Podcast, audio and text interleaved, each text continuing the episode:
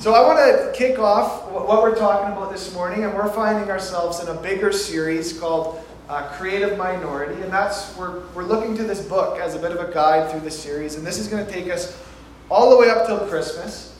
So to kind of tap into our theme this morning, I want to tell this story, and it happened about when I was 15, and it's kind of a, a situation for folks that are like under 17. It's a do what I say, uh, not what I do story if you guys feel me on that one. Right? Owen, Owen was here. I wish, yeah, he left. so when I was uh, 13, I went to, or I was 12 years old, and it was grade 8. I have a late birthday. And I went to MSS, which was one of three high schools in mission that's changed over the years. Now it's the only high school, and there's two middle schools. So I was at MSS, and I was there to play basketball but I, I didn't end up playing basketball actually. I had like a 180 and I got I actually got excited as a student, which you know that helps happens really seldom for me. and then I switched schools to kind of return back to these friends that I had all the way throughout uh, elementary school because I went to Hatzic and I switched over to Hatzic High School. It wasn't Hatzic Middle. And I got reintroduced to this, uh, this friend group. And high school was awesome. And apparently, those that say that high school is awesome, it's like when you peaked, apparently, as a person. Which I don't know if that's the case for me. Maybe it was. I don't know.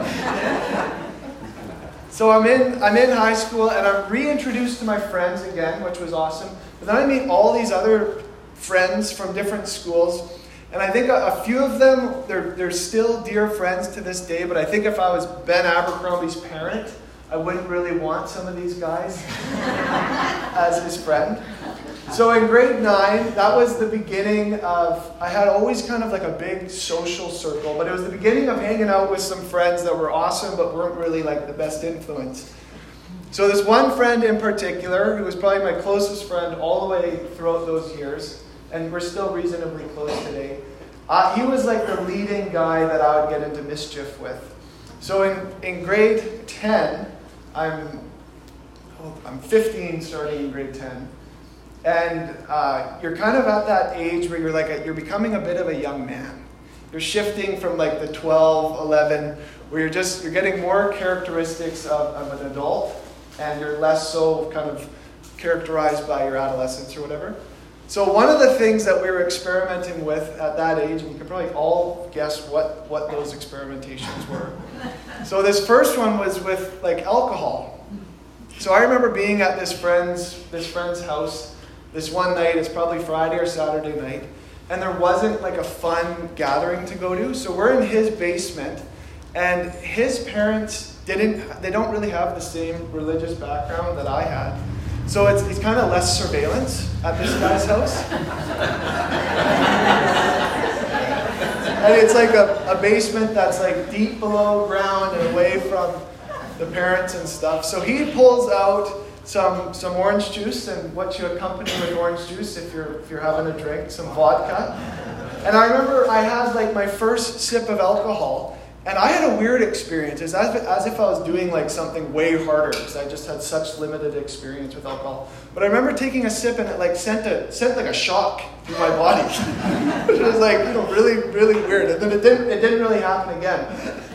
So, anyways, that lifestyle of of like partying and getting up to things that I just knew like um, my I wasn't raised in that way.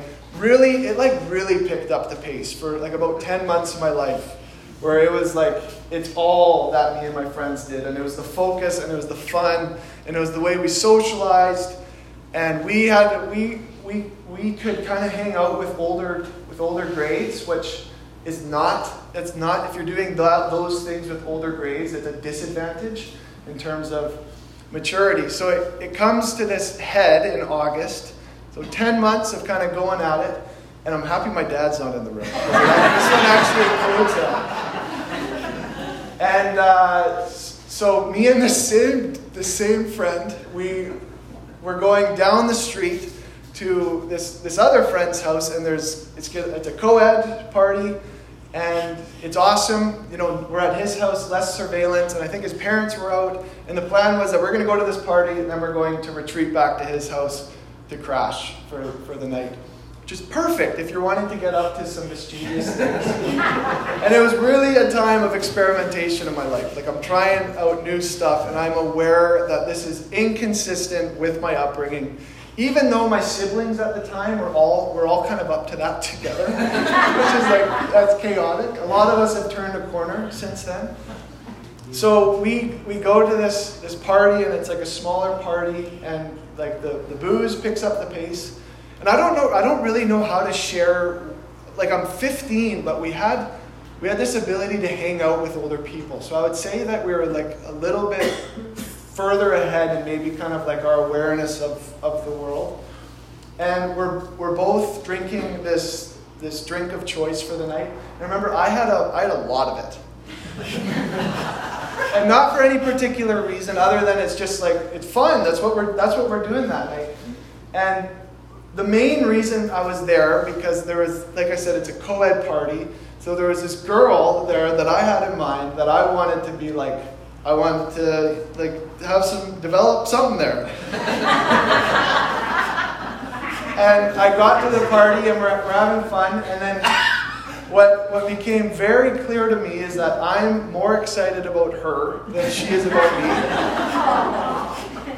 and and it, it just, it was resolute and it's funny. Right when that happened, I just said, why am I here?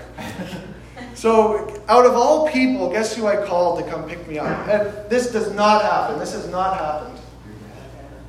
Mike Abercrombie to come pick me up. And what I rem- like, I would have never done that. Like, I was not in my right mind that night. So, I like, I, I, I have a different perspective on what was going on there now than I did then. So I called my dad, and I remember walking to the car, and then I woke up the next day. Which, for those that are unfamiliar with that, that's called blacking out. So, so I woke up the next day, and this, this is not a poor story about my dad, um, other than that he didn't know about it. But I think it, it was like where it's uh, you're a parent and you're like you're just you're very sharp in this conversation. So I wake up at like 6:30 and I'm otherwise a, a pretty good kid. Like I've I got a job at 14 and I was like saving lots of money and I was you know I was doing reasonable in school. I was playing sports. So I wake up at 6:30 and I have this conversation with my dad and it was literally like a 3-minute conversation. And it was him, he had just had a perfect calibration of not um, pursuing punishment but he was aware, like, Ben's a, Ben's a young man. I'm his dad. I'm going to pick him up from wherever. And then what happened is that uh, I, didn't, I didn't participate in that lifestyle, like, to a, that's, I never did it to that degree again, actually, until it, like, there was some new challenges at 19 to 20. So that was like a very impactful conversation I had with my dad for me to halt that lifestyle, like, absolutely in its tracks. But the problem that I had is that it was always tempting to go back to. So I'm like in this fight for the next, like probably five years until I hit a bit of a breakthrough of struggling with that, wanting to kind of be at the party with my friends. So I want to introduce us to some language this morning, and it might be familiar language, and it's called uh, separatism and uh, syncretism. So syncretism is when, if you're in a Christian culture, it's when you are having a challenging time uh, saying, saying no to the host culture. So if you're a minority group that's a Christian culture and you're part of a dominant culture that does not share the same values, syncretism is a ditch to fall in. It's a temptation just to be slowly kind of accommodating and compromising. And that was my issue. It's syncretism. But the other side is something called separatism, where if you're a part of a Christian culture and you're, uh, that's existing in a dominant culture, it's where you imagine or envision like a separatist movement where you are a part of a Christian community that has a Christian doctor, a Christian school, a Christian tailor, a Christian wherever you're churning butter and you're listening to like Chris Tomlin. That's the, that's the other side of it. so what happened at like about what happened at about 20 years old ish. Um, and I was, I'm thankful for a lot of other kind of players in my life at that point. I was involved with Young Life, which was sweet. Uh, became good buds with Greg, was pretty tight with my dad. My brother Josh was changing a lot at that same time. But I remember um, feeling that, that temptation towards syncretism shift when I felt like this weight of being a good example for the people around me. And I think I, I was developing like in young life and stuff, so I had a sphere of influence at the time. But I remember that responsibility of being a good example. It just it sunk deep, where it's like I, I was I was kind of becoming a man, like in a way. So I tell that story this morning because we're talking about ethics and formation, which those are kind of fancy, you know, college words or whatever. And uh, I illuminated that personal story to uh, to kind of bring it back to a really a personal level because there's two ditches to fall into with ethics and formation. And one is that, like I was telling in that question this morning, there's a temptation to overshare. So it's like when you're talking about ethics, like what, what kind of ethic? And how did you develop that ethic? And what experience led to that conviction about that ethic? Then the other side with ethics and formation is polarization, where I can say some things in here that would like, you know, it would probably bring anger. And particularly coming out of the last two years where ethics was like, you know, it was the it was the conversation that everyone was talking about. So in, a, in avoiding those two ditches, polarization and inappropriate sharing, what then is inspiring or provocative about ethics and, and formation? And this is where I felt like I started to understand understand where the book that's kind of our guide is getting at. And it's to do with this progression, and it's that good formation has to do with good values or, or ethics. And we then, so this is the progression, it's that good formation, the type of people that we're becoming, has to do with the type of ethics or values that we have. And the advantage is, is that you become the embodiment of your values and ethics. So you're no longer trying to be a person with integrity, you are a person with integrity. And that's the rub of this conversation about formation and ethics. It's that these values become the type of people that we are. Which at 20 years old, that I had a vision of the type of person I want to be. I want to be like somebody who can carry responsibility, lead others, and set an example for younger people that were 15 years old, because I was in I was in young life. We good? We're tracking? Yeah. Cool. So, two weeks ago and, and last week as well, we introduced this idea that we're in a, in a post Christian culture. And that kind of references that there was a culture wars in the 20th century. And the big news to, it's not actually the big news, but for some people, there needs to be some self awareness developed there. But it's like Christians, or in particular, conservative fundamentalism. In the US, it's a kind of a different experience in Canada they lost the culture wars. So uh, we went from a Christian culture to a, to a post Christian culture. And what confuses me about that language when we talk about post Christian culture, it's that I grew up in a family that kind of makes me slightly uh, delusional to this idea because I grew up in a family and in a church. So I don't always feel like I'm a part of a post Christian culture. That the culture at large is no longer Christian, like you don't start your day off at your bank or whatever in a prayer meeting. That's not the case anymore. That's, it's frowned upon. You're either, as a Christian, you're weird or you're dangerous. That's really one of the two that you can be.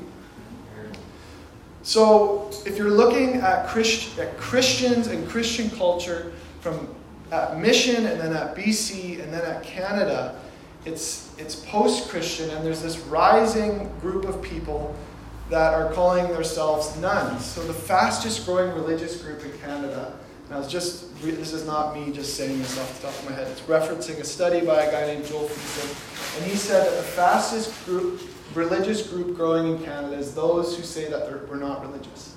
So it's the nones, and then there's folks that are, um, are really like jaded by fundamentalist, fundamentalist Christianity. And they're not nones, they're dones. Like they're, they're done with the whole thing. So that's why separatism and syncretism is so it's so tempting. It's because anybody who's who's this weird Christian is between a rock and a hard place.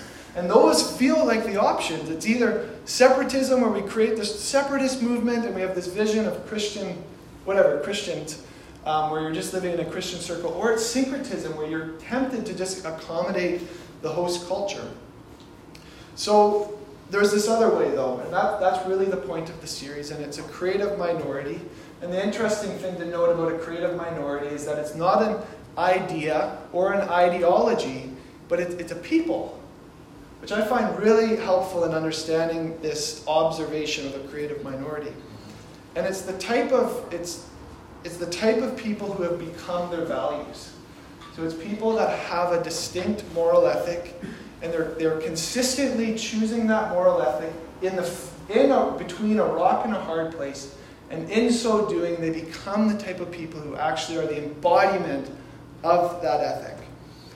The idea of creative minority or the observation of creative minority uh, came from a guy named Toynbee, and then it was popularized by a rabbi named Jonathan Sacks. And the idea that Toynbee observed is that cultures, and I was just learning this with Blaney Forcier yesterday as I was tutoring her, is that cultures, and I'm, I'm like a little bit out of my depth here, so I'm relying on the scholarship of Toynbee. But cultures progress, they have a zenith point, like a, a, a pinnacle point, and they, then they descend. And Laney could tell you five reasons why uh, civilizations descend. But the idea with a creative minority that Toynbee was talking about is that the, whole, the, cult, the dominant culture or the dominant civilization progresses, then when there's a presence of a creative minority, that zenith point is prolonged so they don't as quickly descend. And the kind of the, the example par excellence is the Jews in the US. And I was just learning this this week. The Jews in the US make up 1.4% of the population, but if you go look at cultural hubs for the US that are really kind of like the the leading aspects of that country being like the modern day Babylon. It's just like it's the it's the most powerful country in the world. Guess who's leading those dominant sectors? It's that 1.4% of Jewish people. So apparently Hollywood if you see kind of the behind the scenes management of Hollywood, it's made up of Jews who are the people that are like this idea kind of sprung from their history, this idea of a creative, uh, a creative minority. So exile is this. We hanging in there? Yeah. It's kind of a teaching moment. So exile is this is this metaphor that um, it's, it's in connection to creative minority because it's typically creative minorities or minority groups that are on the fringe in exile. They're no longer the dominant culture. So, this idea or this metaphor of exile runs all the way through Scripture, and there's not really a better character in Scripture, probably other than Jesus, who uh, really illuminates this idea of living in exile as a, as a creative minority. And his, his name is Daniel. And Daniel is also the only guy who who like doesn't he hasn't really done anything incredibly atrocious. So like he's he's referenced for his faithfulness, not for like like David um, killing the dude and then taking his wife. Yeah. So he's actually he's, he's, a good guy to learn from on the topic. So I want to turn to a passage uh, in Daniel. It's a familiar passage. It's Daniel one to eight. And can we throw that up on the screen?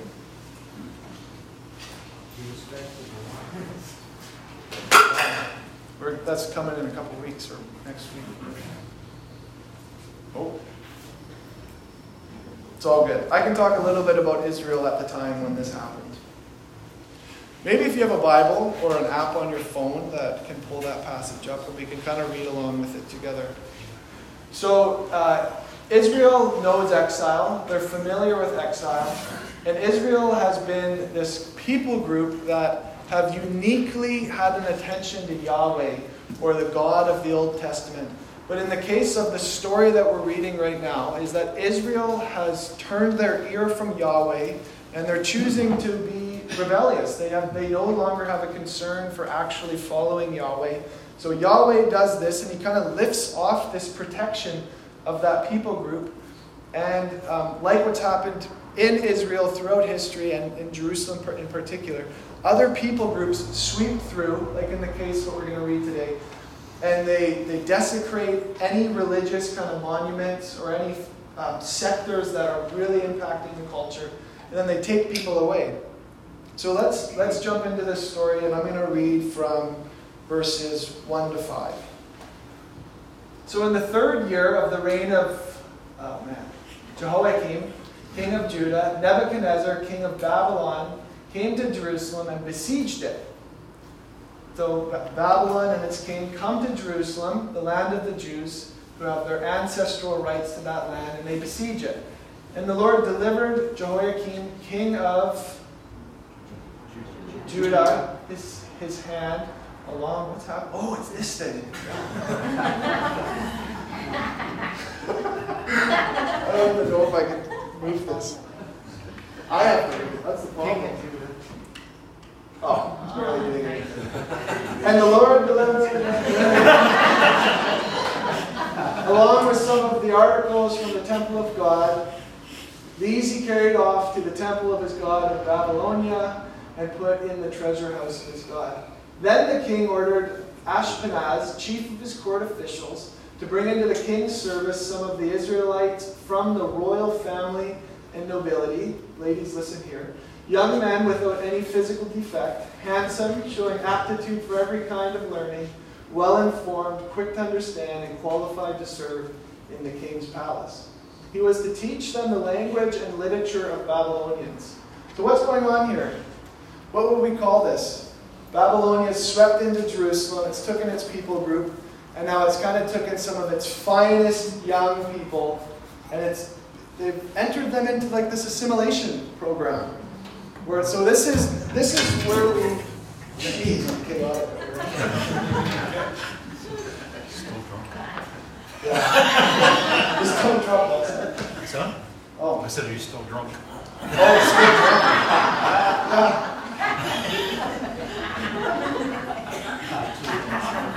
Okay, yeah. So it's this assimilation program, and this is this is where we're introduced to, to Daniel. So let's keep reading verses 6 and 7. Among those who were chosen from blank Judah, Daniel, Hananiah, Mishael, Azariah, the chief official gate. So, oh, okay, this is where we are. So these four young dudes are chosen. They're, they're exemplary young guys.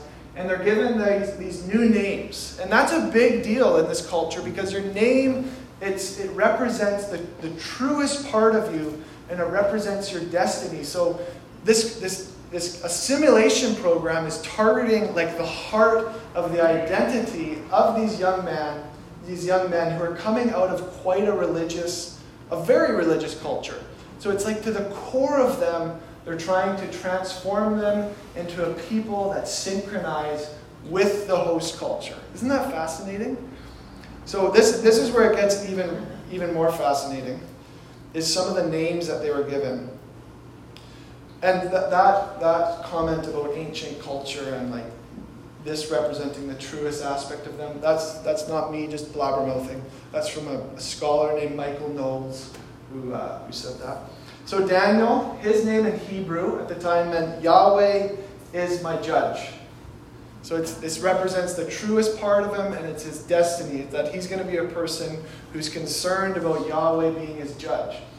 And this is what it means um, in Babylonia, is that his name gets switched to Belt Telshazzar after Bel, who, which is a moniker for Marduk, who's the king of the Babylonian gods, and it means that Daniel is now the, the treasurer of Bel. So it's like you can't really target the heart of a young man more than this coming out of that religious setting. Then Hananiah, that his name in Hebrew means Yahweh shows grace, and he's named Shadrach under the moon god Aku. These are all gods in the pantheon of, of Babylonian gods. Then there's Mishael, whose, whose name is like who is like Yahweh in Hebrew and he is renamed uh, Meshach, which is which means who is like a coup, and then which that's a brutal one, hey. like who, who is like God, and then who is like Satan. Like that that one hurts. And then there's Azariah, which whose, whose name is Yahweh is my helper in Hebrew, and he got switched to Embed Embednago. Abednego, right? I knew that. I'm just reading it on paper. I know that from Veggie Tales. Because when you see it written, you just butcher it. So his name is uh, switched to servant of another pantheon god named Nu. And what is so cool about this story is that these, these young guys, they're obviously reluctant to receive these names. So throughout the entire book of Daniel, scholars are looking at the, the, the spelling of these names, and they, they keep changing and they're going like, what is going on here? But then this consensus developed that this is these young men, or whoever wrote down the book of Daniel, it's like this jab at those names, saying, yeah, right, we're going to actually fairly write these names down. Which is, you know, I love it. It's awesome. So, verse uh, 7 But Daniel resolved not to defile himself with the royal food and wine, and he asked the chief official, for permission not to defile himself in this way. This is another cue into a cultural, um, kind of a cultural significant thing for Jewish people, is that what you ate, it, it was like a signpost for how devout you were spiritually. And we know that. It's like kosher food and whatnot. It says it's a signpost for, for how you are like spiritually and, and religiously. Yeah. So the, the takeaway from this passage is that Daniel learned to live in Babylon It's that he, he took on this name and he, he chose not to defile it. But what we know from the rest of the story is like Daniel stayed in Babylon, and in that, what pop culture says, he was in the world, but he didn't become of the world. And that's the expertise of Daniel. But I, then comes again for those that still have the hang ups about separatism or syncretism. You know, there's such, there's such tempting options. So, what I want to turn to is another passage that Jeremiah writes and this is Jeremiah in Jerusalem. He's one of the Jews that weren't taken to Babylon, and he's a, he's a prophet. He's someone who hears God's voice and then submits it to the culture for them to do something at it. So he's writing to the first wave of exiles in Babylon, and these are his words. It's all good. I can, I can keep going. Oh, sweet. So in Jerusalem to Babylon, and these are directions for the Jewish refugees who are now living in this strange land that's hostile towards their life to, to not accommodate or to learn how to live in the host culture. And this, this blew my mind when I realized that there's a connection here. Jeremiah writing to Daniel in Babylon as Daniel's learning how to stick it out there. What is pretty much is happening is that it's Daniel, it's it's like this passage is saying, you're not going home. So learn, learn how to live there. So let's read it together. This is the text of the letter, and it's going to really get into the meat of it in, in a few verses. This is the text of the letter that the prophet Jeremiah sent from Jerusalem. Oh, man. See the, the sign, the shadow there. I can get it on my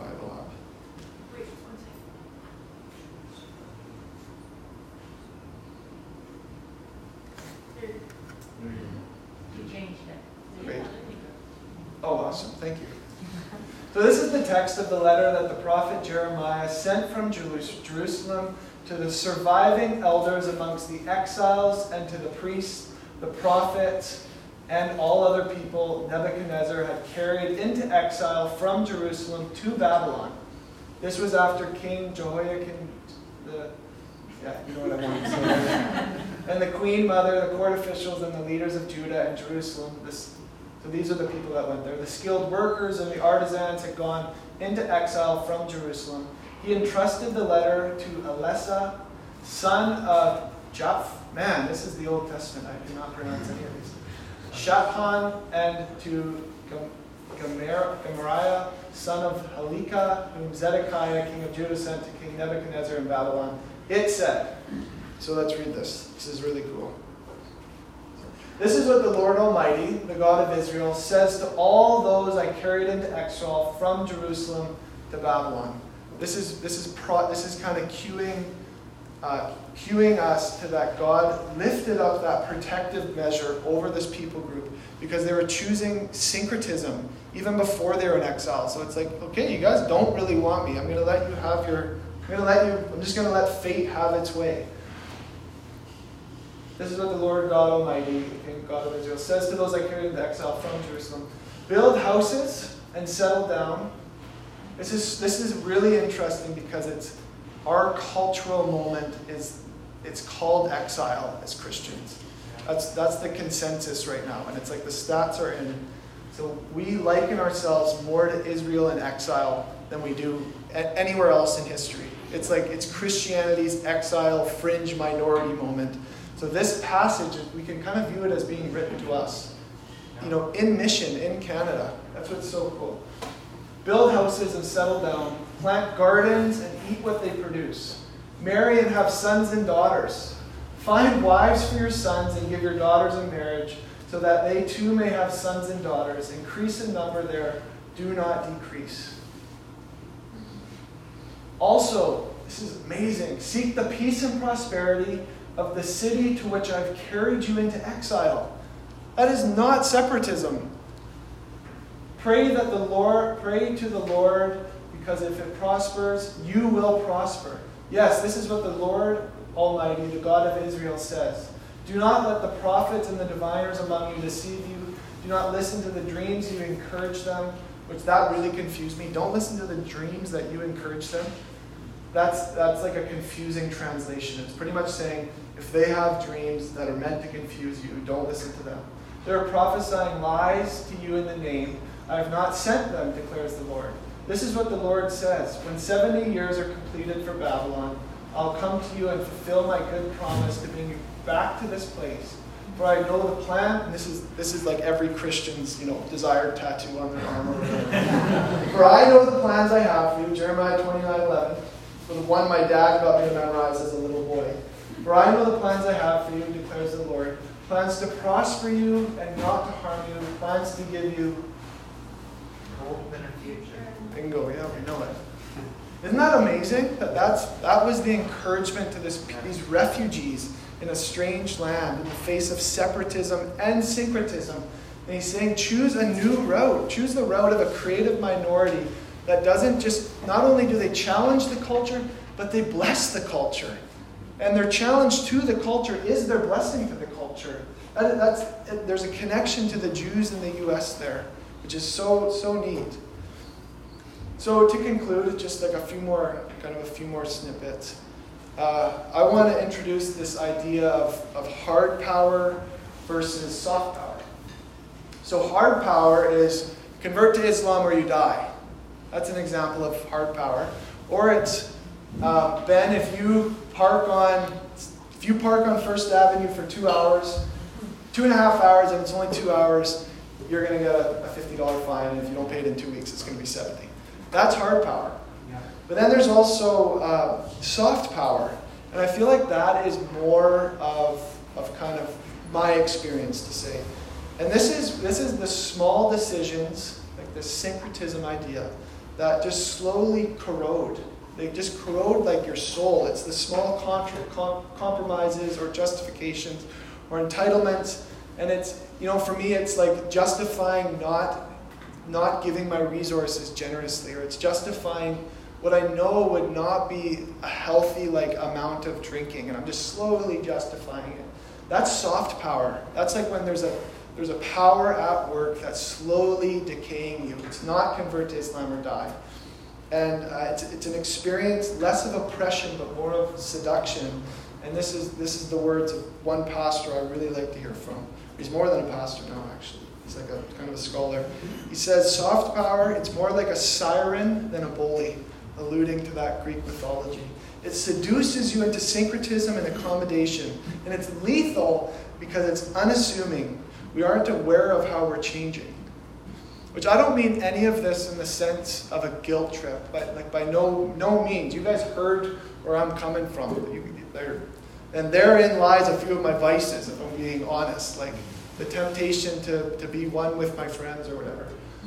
So this is not a guilt trip, but I just encourage you to be sensitive to your conscience. Has there been a moment, even in the last week, where you uh, you are less than the person that you think God has made you to be, or that you ought to be, or whatever?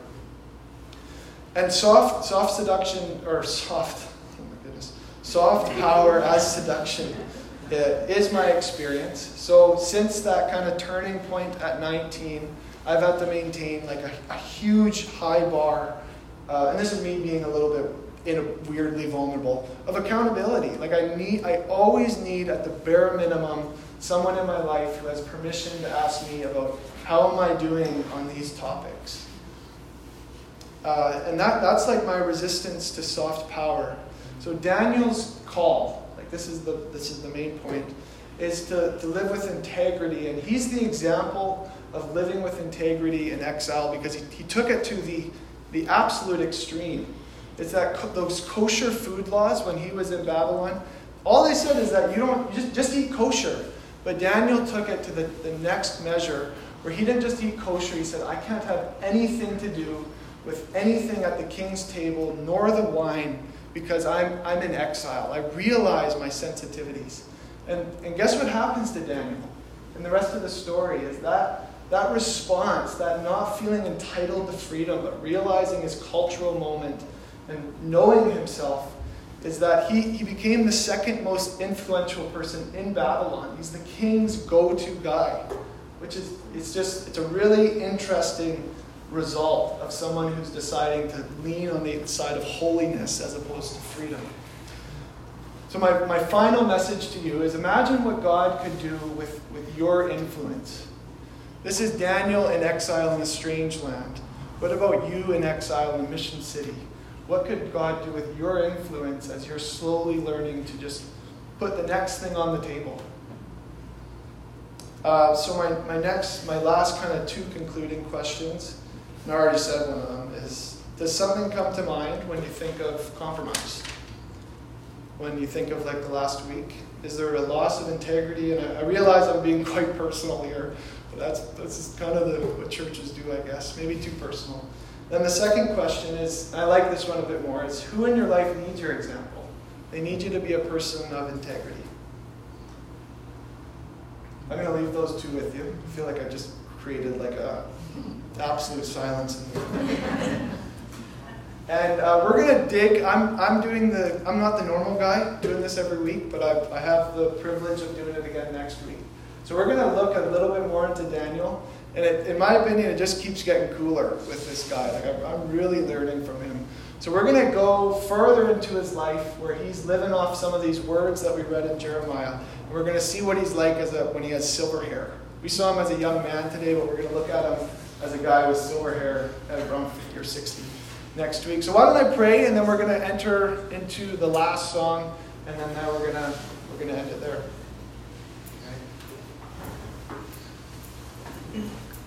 And I've already created it. I've already created this awkward silence. So why don't we live in this silence for you know 15 more seconds and uh, listen to yourself. And if you if you have that muscle that um, where you have an ability to to think that you're listening to God, exercise that too.